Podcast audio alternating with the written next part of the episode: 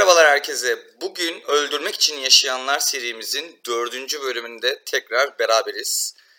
Merhaba Gözde. Merhaba Aykut. Evet bugün dördüncü bölümde bir kadın seri katili işleyeceğiz. Eileen Wurnos'u işleyeceğiz. Çok enteresan bir hikayeyle yine beraberiz. Ee, dilersen sana ilk sözü bırakayım.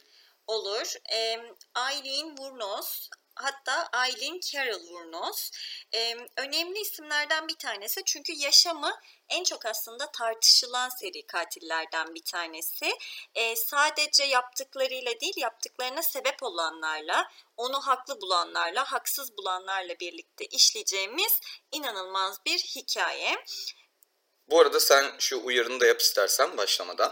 Evet, e, tabii ki seri katillerden oluşan bu seride anlatacağımız içeriklerde bazı rahatsız edici unsurlar yer alabilir. Evet.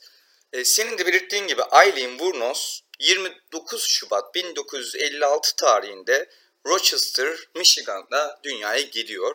E, zaten aslında doğumu da çok enteresan. 29 Şubat'ta doğuyor. Yani 4 Evet. yılda bir doğum gününü kutluyor. Aslında hayata şanssız bir başlangıç bu.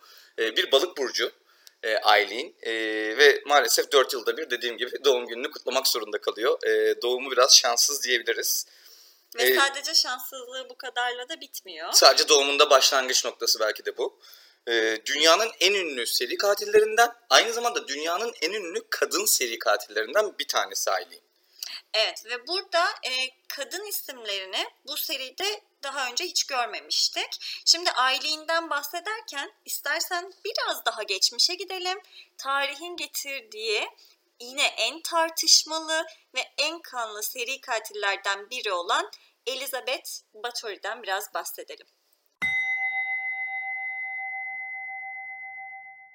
Evet, dünya üzerinde bir cinayet işlendiğinde bütün cinayet bürolar hemen katil olarak ilk erkeklerden şüphelenir. Mesela istatistik olarak baktığında da aslında kadın seri katil sayısı çok az. Yani bu istatistik bilimiyle kanıtlanmış bir durum. Hatta işte kadınlar neden seri katil olamıyor gibi bir algı da var dünya üzerinde. E, Elizabeth Bathory belki de dünyanın dünya tarihinin en kanlı seri katillerinden bir tanesi. Zaten lakabı da kanlı kontes olarak geçiyor. Evet. Kısaca Elizabeth Bathory'den bahsetmemiz gerekirse kendisi bir Macar kontesi olarak 7 Ağustos 1560 yılında dünyaya geliyor ki benim gibi Aslan Burcu kendisi. Ee, gerçekten Macar bir seri katil ve e, Macaristan Krallığı'nın en soylu ailelerinden bir tanesi Bathory ailesi. Evet. Ee, kocası öldükten sonra Bathory yavaş yavaş büyücülükle ilgileniyor ve çok genç yaşta tabii ki de kocasıyla evleniyor. Ee, Elizabeth Bathory şizofreni hastası ve tabii o zamanlar sürekli o zamanın 1500 yılların Macar krallığını düşündüğümüzde sürekli Avusturya ile Osmanlı ile savaş halindeler ve çok açıkçası güçlü bir ülkede değil. E, sürekli kaybediyorlar savaşları. O yüzden birazcık Elizabeth Bathory'de e, şizofreni belirtileri var. E, mesela en önemli şizofreni belirtilerinden bir tanesi 40 yaşına geldiğinde nedense yaşlanıp güzelliğini kaybedeceğini düşünüyor Elizabeth Bathory. Bir büyücünün ona bu fikri verdiği söyleniyor. E, yine çok enteresan bir anekdot. Bir gün hizmetçisi genç ve güzel bir e, kız olan hizmetçisi saçını tararken biraz canını yakıyor Elizabeth'in ve Elizabeth sert bir tokat atıyor hizmetlisine. Sonra o tokattan yanağından düşen bir damla kan cildine geliyor ve cildinin güzelleştiğini düşünüyor. Tabii, tabii bunların hepsi aslında onun e, biraz hasta beyninin e, üretmeleri. Bundan sonra uşaklarına kızı öldürüp kanını bir küvete doldurmalarını istiyor ve kızın kanında küvette yıkanıyor. Bunun nedeni de gençleşip güzelleşeceğini düşünüyor. Aslında Elizabeth'in birazcık yaşlanmayla ilgili, çirkinleşmeyle ilgili çok ciddi takıntıları var. Bu şekilde başlıyor Elizabeth Bathory'nin hikayesi. Bazı rivayetlere göre Elizabeth tabi soylu bir kadın ve soylu bir aileden geliyor ve yetiştiriliş tarzı olarak da ailesinin onu e, çok katı, çok gaddar, e, hatta yani şiddet meyilli şekilde yetiştirdiği söyleniliyor. Bazı rivayetlere göre ise e, ailesinin bulunduğu konum başka ailelerin işte suç atması için ya da başka ailelerin hikayeler uydurması için elverişli bir konum olduğu söyleniliyor. Bir başka rivayette ise kendisinin epilepsi rahatsızlığının olduğunu, küçük yaşlardan itibaren epilepsi nöbetleri geçirdiğini ve dönemin tedavisi olarak epilepsi hastası olmayan birinin beyninden alınmış kanın hasta olan kişiye sürülmesi ritüelleriyle büyüdüğü söyleniliyor. Yani aslında şiddetle, e, işte hikayelerle, oyunlarla çok iç içe büyümüş bir kadın. Evet ama hepsinde ortak olan bir özellik var. Kana, gençliğe ve güzelliğe çok büyük takıntısı olan bir kontes. Hatta ve hatta Bram Stoker'ın Dracula adlı kitabında e, üçüncü valetten sonra en fazla esinlendiği karakter olarak da yine kanlı kontesimiz ön plana çıkıyor burada. E, 1585'ten 1610'a kadar bütün şatolarında e, çeşitli işkenceler uygulayarak genç kızlara, genç ve bakire kızlara daha doğrusu e, onlara işkence uyguluyor, onları öldürüyor, onları dövüyor, ısırıyor, her türlü işkenceye maruz bırakıyor. E, bine yakın kurban listesi var Elizabeth Bathory'nin. E, ve mesela e, geceleri uşak ve hizmetçileriyle birlikte genç ve bakire kız avına çıktığı söyleniyor sokaklarda. E, yine e, bir rivayete göre çok gerçekten e, enteresan 600'e yakın bakire kızı kaçırtıp bu kızların tepesinden asılı bir kafeste işkence çektirip kafesten akan kanla birlikte duş aldığı söyleniyor.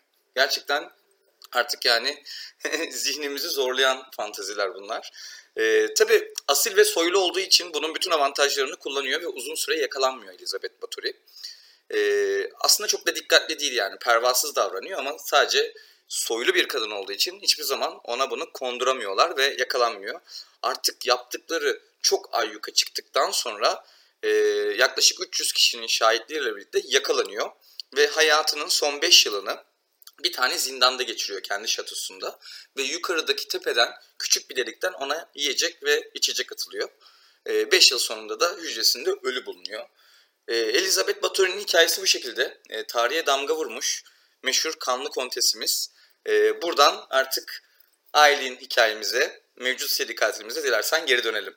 Dönelim bakalım.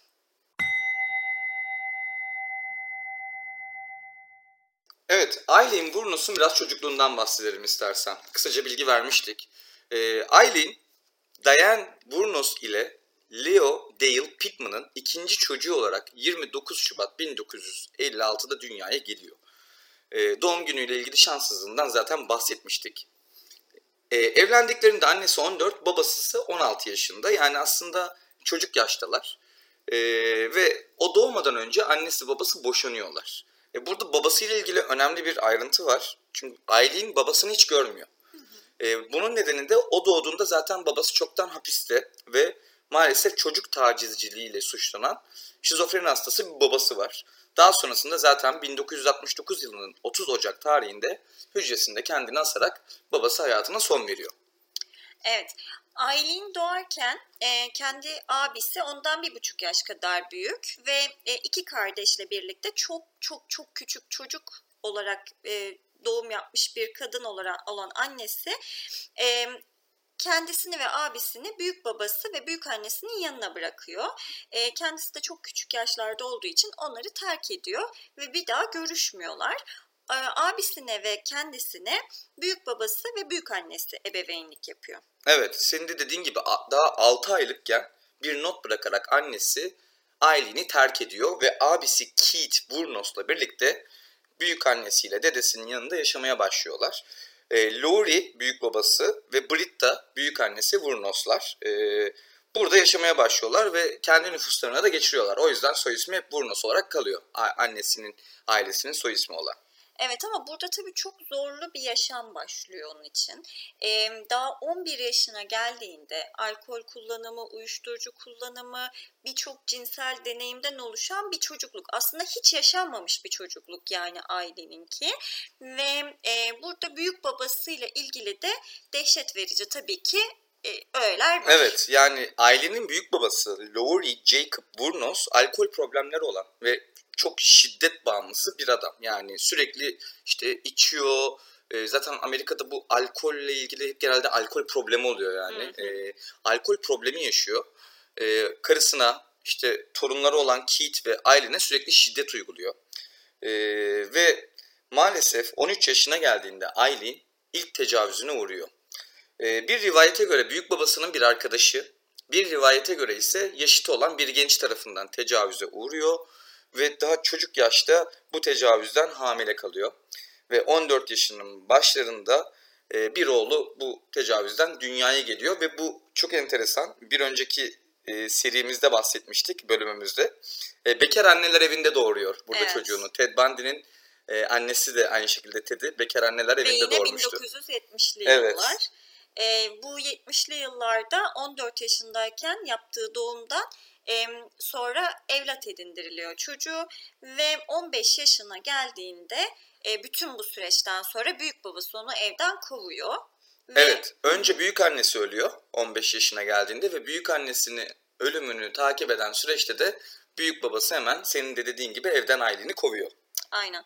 Artık onun evi e, evlerinin biraz yakınındaki ormanlık bir alan oluyor ve geçimini sağlamak için e, para karşılığında cinsel birliktelik yaşamaya başlıyor. Evet, bu dönemde daha çok işte sigara, alkol ve bazı ihtiyaçlarını karşılamak için yaşıtlarıyla e, cinsel birliktelikler yaşamaya başlıyor. E, ormanlık alanda ve araba hurdalığında genelde geceleri geçirmeyi tercih ediyor. Sonuçta barınma ihtiyacını bu şekilde karşılamaya çalışıyor. E, hatta bir rivayete göre bu da çok enteresan. e, bir keresinde abisiyle birlikte cinsel ilişkiye zorlandığını kendi itiraflarında e, kendisi bahsediyor. Evet, kendi hayat hikayesinden bahsederken büyük babası ve abisiyle ilgili böyle noktalara değindiği yerler var. 18 yaşına geldiğinde e, aslında ilk kez tutuklandığı şey olaylardan biri yaşanıyor. 1974 yılında e, işte madde etkisi altında araç kullanmak, düzensiz hareketler ve e, 22 kalibrelik bir tabancayla ateş etmekten Colorado'da tutuklanıyor. Bu 22 kalibre çok dikkat çekici. Hep onun hayatında var ve yine aynı şekilde bu düzensiz davranış ve şiddet eyleminden aslında sürekli yakalanıyor.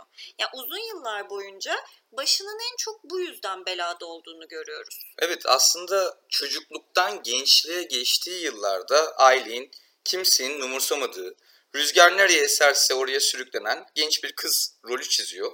İşte alkol uyuşturucu problemleri, yasalarla sürekli başının belaya girmesi, küçük suçlardan sık sık içeriye girip çıkmak gibi e, aktiviteler içerisinde bulunuyor Aileen. Ve 70'li yılların başlarını tıpkı senin dediğin gibi böyle geçiriyor. Ve en sonunda Florida'ya taşınıp orada hayatına devam etmek istiyor. E, dilersen Florida zamanına, gençlik yıllarına buradan devam edelim.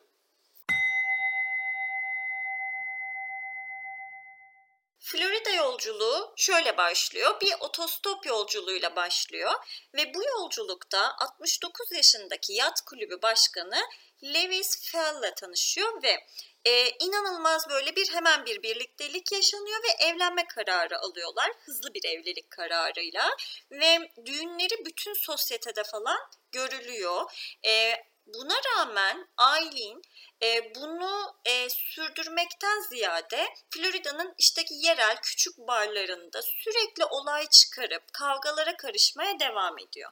Yani aslında evlilik yaşamı tam bir karar ve yaşam değil. E, böyle bir olay gerçekleşiyor ve sonrasında o kendini tekrar işte barların, e, kavgaların içerisinde buluyor. Tabii bunu yaparken Aileen 20 yaşında ve evlendiği kişi 69-70 yaşında. Aslında e, ilk kağıt üzerinde baktığımızda çok sağlıklı gibi durmasa da e, bu adam çok kibar ve zengin bir adam. Ve Florida'nın en ünlü sosyetik insanlarından biri. Sosyete dergilerine, sosyete magazinlerine çıkacak kadar e, olay olan bir evlilik bu. Ama senin de dediğin gibi maalesef Aileen o bir önceki hayatının etkisinden kurtulamayıp e, bu evlilik hayatını yürütemiyor. Ve çok büyük problemler çıkartıyor. Ve e, en sonunda çok büyük bir hata yaparak bu evliliğin sonunu getiriyor. Yine bir kavga anında e, bastonuyla birlikte kocası Levi's'e saldırıyor. Ve bu saldırı sonucunda kocası onu önce uzaklaştırıyor ve hızlı bir boşanmayla ayrılıyorlar ve evlilikleri sadece 9 hafta sürüyor. 9 haftada biten bu evliliğin hemen arkasından kendi yaşadığı Michigan'a e, dönme kararı alıyor ve tam da bu esnada abisinin e, kanser rahatsızlığı nedeniyle vefat ettiğini öğreniyor. Ve abisinin hayat sigortasından ona bir miktar para kalıyor. 10 bin dolar. Aynen öyle. Ve e, bu parayı önce bu minik minik minik suçlardan dolayı girdiği hapis cezasından kurtulmak için kefaret ücreti olarak ödüyor. Kalan parayla da e, kaynaklara göre e, işte lüks eşyalar alıyor. Böyle hani savurganlık içerisine giriyor bir anda ama çok hızlı bir şekilde tüketiyor ve tekrar yaşamına geri dönüyor. Evet aslında çok kısa süre içerisinde şanssız doğup çok talihsiz bir hayat yaşayan ailenin karşısına iki tane fırsat çıkıyor. Bir, bu evliliği fırsat olarak görebiliriz. İki ise abisinin ölümünden dolayı aldığı o sigorta parasını. Ancak maalesef bu iki şansı da Aylin çok kötü kullanıyor. Ve dediğin gibi o eski kötü hayatına geri dönüşte bulunuyor. Ee, 1981 yılında bir marketten iki paket sigara ile 35 dolar çalarken yakalanıyor ve 14 ay hapis alıyor. Tekrar hapis yolculukları bu şekilde başlıyor.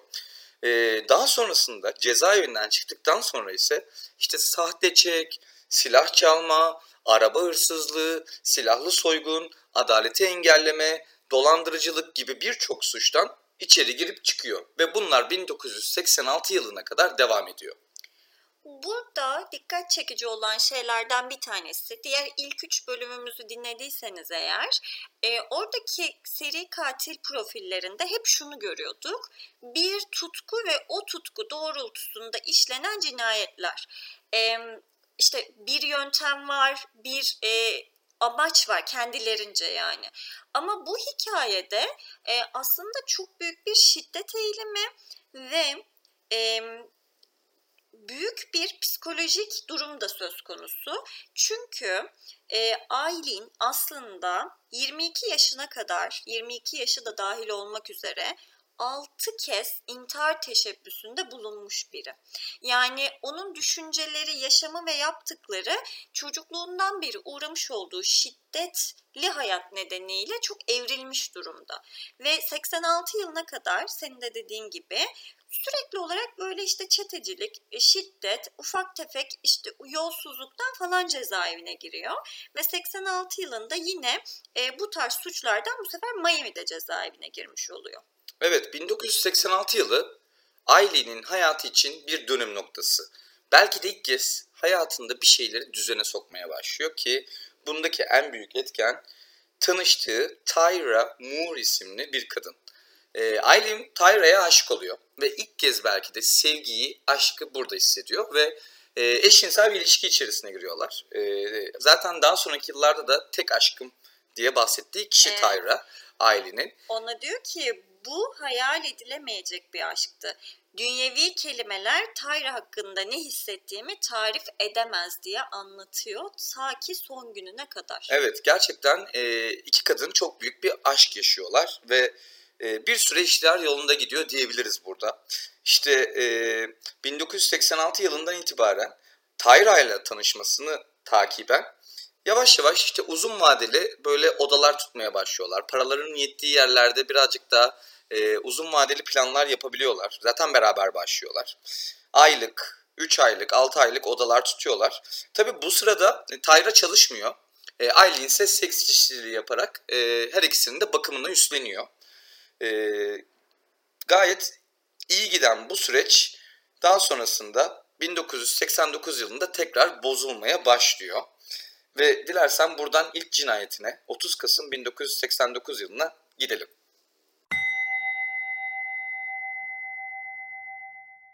Evet 1989, e, 1989 yılında baktığımızda ne olduğunu bilmiyoruz. Ama bir şeyler ters gitmeye başlamış ki bu e, iki kadın yaşamlarına devam ederken bir 30 Kasım günü Richard Charles Mallory isimli bir e, kişiyle tanışıyorlar ve e, Ailen'ın ilk kurbanı bu, bu kişi oluyor. Evet. 30 Kasım 1989 yılında Aileen ilk cinayetini işliyor. Zaten o zamana kadar aslında müşterilerini yani seks işçisi olarak çalışırken müşterilerini genelde otoyol kenarlarından ve tır parklarından seçiyor Aileen. Ee, bir gün yine bir adamın arabasına biniyor Richard Mallory'nin ve e, Aileen'in daha sonraki ifadesine istinaden bu adam Aileen'i önce bağlıyor. Daha sonra şiddet uygulayarak tecavüz ediyor. Ve Aileen kendini korumak amaçlı her seks işçisinin çantasında taşıdığı gibi 22 kalibrelik silahını çıkartıyor ve Charles Mallory'i orada öldürüyor. Daha sonrasında da cesedini ormanlık alana bırakıyor. Ee, daha sonraki yıllarda bu 51 yaşındaki Rich, e, Charles e, Mallory'nin e, bakıldığında e, zaten 10 yıllık bir tecavüz tutuklanması olduğu ortaya çıkıyor. Yani adam aslında tecavüz suçundan içeri girmiş eski bir mahkum. Evet. Ve sonra bir yıl içerisinde e, dediğimiz gibi bir şeyler oluyor ve Aileen e, seri halde cinayet işlemeye başlıyor. E, önce 1990 yılında işte David Andrew Spears, bu da Florida'nın Route 19'inde bulunuyor. 6 kez vurulmuş halde ve hep tabancayla oluyor bütün bunlar. E, daha sonra Charles Edmund yine 22 kalibrelik bir silahla vurulmuş oluyor. Bu sefer 9 kez vurulmuş oluyor ve e, cesedi elektrikli bir battaniyeye sarılı halde bulunuyor. E, bulduklarında cesedin çok kötü bir durumda olduğunu söylüyorlar ama tabii ki yine de kimlik tespiti yapılıyor. Sonra Peter Abram isimli biri e, yine Florida'da bu sefer bulunuyor ve e, aslında onların yakalanmasındaki en önemli kanıtlardan bazıları bu arabada bulunuyor. Evet, Aileen 43 ile 65 yaş arası toplam 7 kurbanını bir yıllık bir sürede öldürüyor. Ancak bu 7 tane kurbanının sadece 5 tanesinin cesetlerine ulaşılabildiği için 5 tane cinayetten daha sonra yargılanacak Aileen. 7 cinayetten değil. Evet ve e, yargılanmasına sebep olan yolculuk aslında e, Peter Sims'in yani e, Florida'daki e, kurbanlarından bir tanesinin arabasıyla kaza yapmaları sonucunda ortaya çıkıyor. Çünkü kurbanlarını öldürüp arabalarını çalıyorlar Aynen. enteresan bir şekilde. Ve bu arabadan sonra kendilerini atıyorlar Evet. bir şekilde. Ama kanıtlar hem bu arabanın içerisinde bir kurşun izi olduğunu e, gösteriyor hem arabanın sahibi tabii ortaya çıkıyor.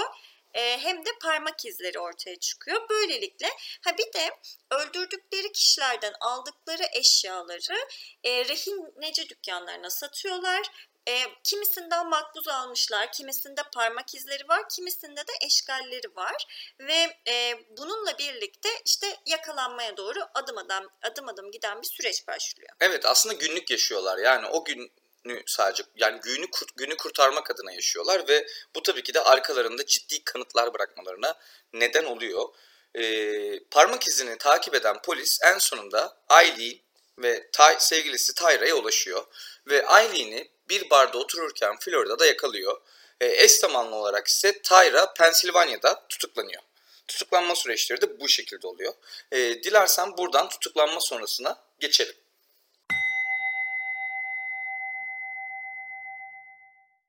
Tutuklanma sonrasında belki de Aileen için en zor ve en acı olan olaylardan birisi gerçekleşiyor ve sevgilisi hayatımın aşkı diye tabir ettiği Tyra ceza almamak için polislerle anlaşıyor ve Aileen'in cinayetlerini itiraf ettiği telefon konuşması kayıtlarını polise teslim ediyor ve böylece Tyra bu cinayetlerden suçlanmamayı garanti altına alıyor.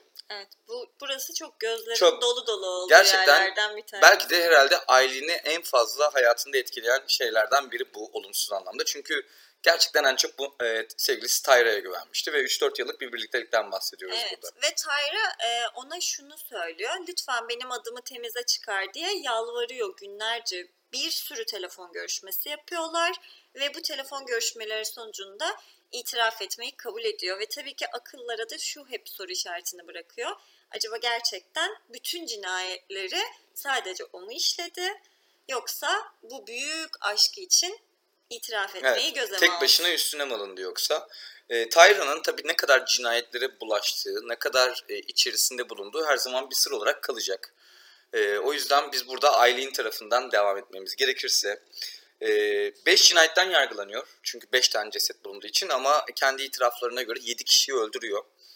E, ve 27 Ocak 1992 tarihinde Florida'da idam cezasına mahkum ediliyor. E, kendisini savunmak için tabii cinayet işlediğini söylüyor ama asla jüriyi ikna edemiyor. Ee, burada çok enteresan bir anekdot var. İdam cezasını duyduğunda o seri katil ya da işte e, suç literatürüne geçen efsane cümleyi söylüyor Aylin. Kendi ağzından aynen şöyle söylüyor.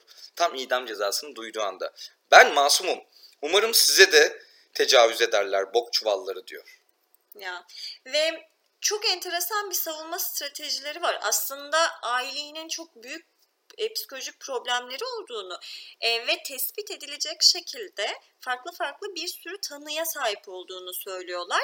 Ama yargıç hiçbir zaman bunu kabul etmiyor ve buna dair delillerin sunulmasını da istemiyor. Ve hatta Mallory'nin yani bu daha önce tecavüz hükümlüsü olan kişinin İlk öldürdüğü kişinin. ilk öldürdüğü kişinin daha önce tecavüzden tutuklandığını, yaklaşık 10 yıl kadar rehabilitasyon evinde kaldığını, e, avukatları beyan etmesine, kanıtlarını sunmak istemesine rağmen yargıç bu kanıtların hiçbirini kabul etmiyor ve davaya sunmalarına izin vermiyor. Aslında burada ailenin savunması baştan beri şu. Yaşamak için öldürdüm. Yani e, nefsi müdafaydı. Aksi halde onlar beni öldürecekti gibi bir savunması var. Ama e, bunu senin de dediğin gibi asla yargıç kabul etmiyor. Ve zaten yargılanma sürecinde de ciddi eleştiriler olan bir seri katilimiz. E, Aileen Wuornos. E, E, Burada şey de var. Yalnız birkaç yerde kendi tutarsız açıklamaları da var ki tespit edilen tanılar zaten doğruysa bu da çok normal. Hani farklı ifadeler veriyor olması. Ama şöyle bir rivayet var. Normalde e, yargılamalarda hepsinin e, işte ona tecavüz etmeye çalıştığını ya da hepsinin nefsi müdafaa olmadığını söylüyor. İlk sadece kurbanının nefsi müdafaa olduğunu söylüyor. Sonra ileriki dönemlerde e, film yapımcısı Brunfield ile yaptığı bir konuşmada kameraların açık olmadığını düşündüğü bir anda aslında hepsinin nefsi müdafaa olduğunu ama yargılama sürecinden ve ölüm hücresinden çok yorulduğunu ve artık ölmek istediğini bu yüzden de e, artık kendini savunmayacağını söylediği belirtiliyor. 2002 yılına kadar bu işte ölüm hücresinde e, yaşayan Alan'ın aslında çok böyle büyük e, sorunlar yaşadığı söyleniliyor. E, hapishanede yemeğine tükürüyorlar, işte yemeğine tuvaletlerini yapıyorlar, rahat bırakmıyorlar. Bunları iddia ediyor ve avukatı e, şöyle söylüyor onu. Bayan Vurnos idam edildiği güne kadar gerçekten uygun ve insancıl muamele görmek istiyordu diye en sonunda açıklama yapmaya çalışıyor. Ama e, 10 yılı geçen bir süre sonunda e, infazı gerçekleşiyor. evet. Tarihler 9 Ekim 2002 tarihini gösterdiğinde bir çarşamba sabahı zehirli iğne ile Aileen idam ediliyor. Florida Eyalet e, Hapishanesi'nde. E, cenazesinde Natalie Merchant'ın Carnival isimli şarkısının çalınmasını istemiş. E, ve Evet. idam sabahında ise sadece bir fincan koyu ka- kahve istemiş. Yani Evet. bir yemek siparişi vermemiş e, Aileen. E, idam öncesi bir röportajında ise aslında tüm cinayetlerinin nedeninin öfkesi olduğunu ve idam edilmesinin doğru olduğunu, eğer çıkarırlarsa dışarıda öldürmeye devam edeceğini de belirtmiş Aileen. Ve e, bu seçtiği şarkıyı, karnaval şarkısını bütün idamı boyunca yani idama gideceği son gece ve gidebileceği süre boyunca dinlemiş. E, bu o kadar e, hüzünlü bir hikaye ki e, normalde Nick Broomfield'ın belgeselinde bu şarkı kullanılmak isten, istenildiğinde Natalie önce izin vermemiş. Sonra bu hikayeyi duyduğunda büyük bir e, üzüntüyle ve şaşkınlıkla izin vermiş ve demiş ki e, bir insanın kendi şarkısının nerelere gideceğini görmek bu konuda beni çok etkiledi. Umarım bir nebze olsun onun ruhu da huzur bulmuştur diye izin vermiş. Evet. Son toparlamaları yaparsak aslında Aileen Wuornos belki de dünyanın en sempati duyulan ya da hakkında empati yapılabilen seri katillerinden bir tanesi. Tabi bunda kadın olmasının etkisi var mı yoksa yaşadığı o kötü hayatın bir etkisi var mı bunların hepsi tartışılır. Ancak dünyanın en tehlikeli se- seri katillerinden biri olan Aileen aldığı idam cezası yerinde bir karar mıydı? Yoksa seks işçisi olup kendini öldürüp kendini dövüp tecavüz eden kişileri öldürmesi zevkle yaptığı bir eylem miydi? Bunlar belki yıllarca tartışılacak konular. Ee, belki de hayat ona hiç şans vermedi. Belki de bulduğu çok az şansı değerlendiremedi. Bunlar hep tartışılacak ama nereden bakarsan bak kimsenin haklı olmadığı kapkaranlık bir hikaye aslında bu. Evet ve bu karanlık hikaye 2003 yılında Monster filmiyle can buldu ve Charlize Theron'un e, Oscar ödülü kazanmasını sağladı. Evet 2003 yılında çekilen Monster filminde Charlize Theron bu role hazırlanmak için tam 22 kilo alıyor ve her gün cips, çikolata yediğini, aynı zamanda işte cildini, vücudunu, yüzünü çirkinleştirebilecek bütün böyle e, zararlı gıdalarla beslendiğini de kendi itiraflarında söylüyor. Zaten orada öncesi sonrası fotoğraflarına bakarsak bambaşka biri oluyor o filmde Charlize Theron. Ve çok da güzel oynamış gerçekten. E, film de çok sarsıcı bir film. Özellikle öneririz e, Cani filmini, Monster filmini. Kesinlikle benim çocukluk travmalarımdan bir tanesi bu film yani. Çok korkarak kapatmıştım çok küçük bir yaşlarda izleyip. E, ama tabii sonrasında izlediğimde efsane filmlerden bir tanesi. Belki de birçoğunuz filmi hatırladığınızda wow bu kadın o muymuş diyebileceğiniz aslında ünlülükte bir film. Evet. Evet bu konudaki bütün kaynaklara ve bu hakkında yapılan filmler, şarkılar ve daha bir sürü detaya gezginkoçlar.com'daki bülteninden ulaşabilirsiniz. Bence hakkında en çok üretilen seri katillerden bir tanesi Aileen Wuornos. Gerek kitap, gerek şarkı, gerekse film, gerekse de belgesel olarak. Evet belki de dünyanın en az nefret edilen seri katilini bugün işledik. Ee, bugün Aileen Wuornos'la beraberdik. Ee, Öldürmek için yaşayanlar serimizin dördüncü bölümünü bu şekilde tamamlıyoruz. Teşekkür ederiz. Haftaya beşinci bölümümüzde görüşmek üzere diyoruz. Hoşçakalın. Görüşmek üzere.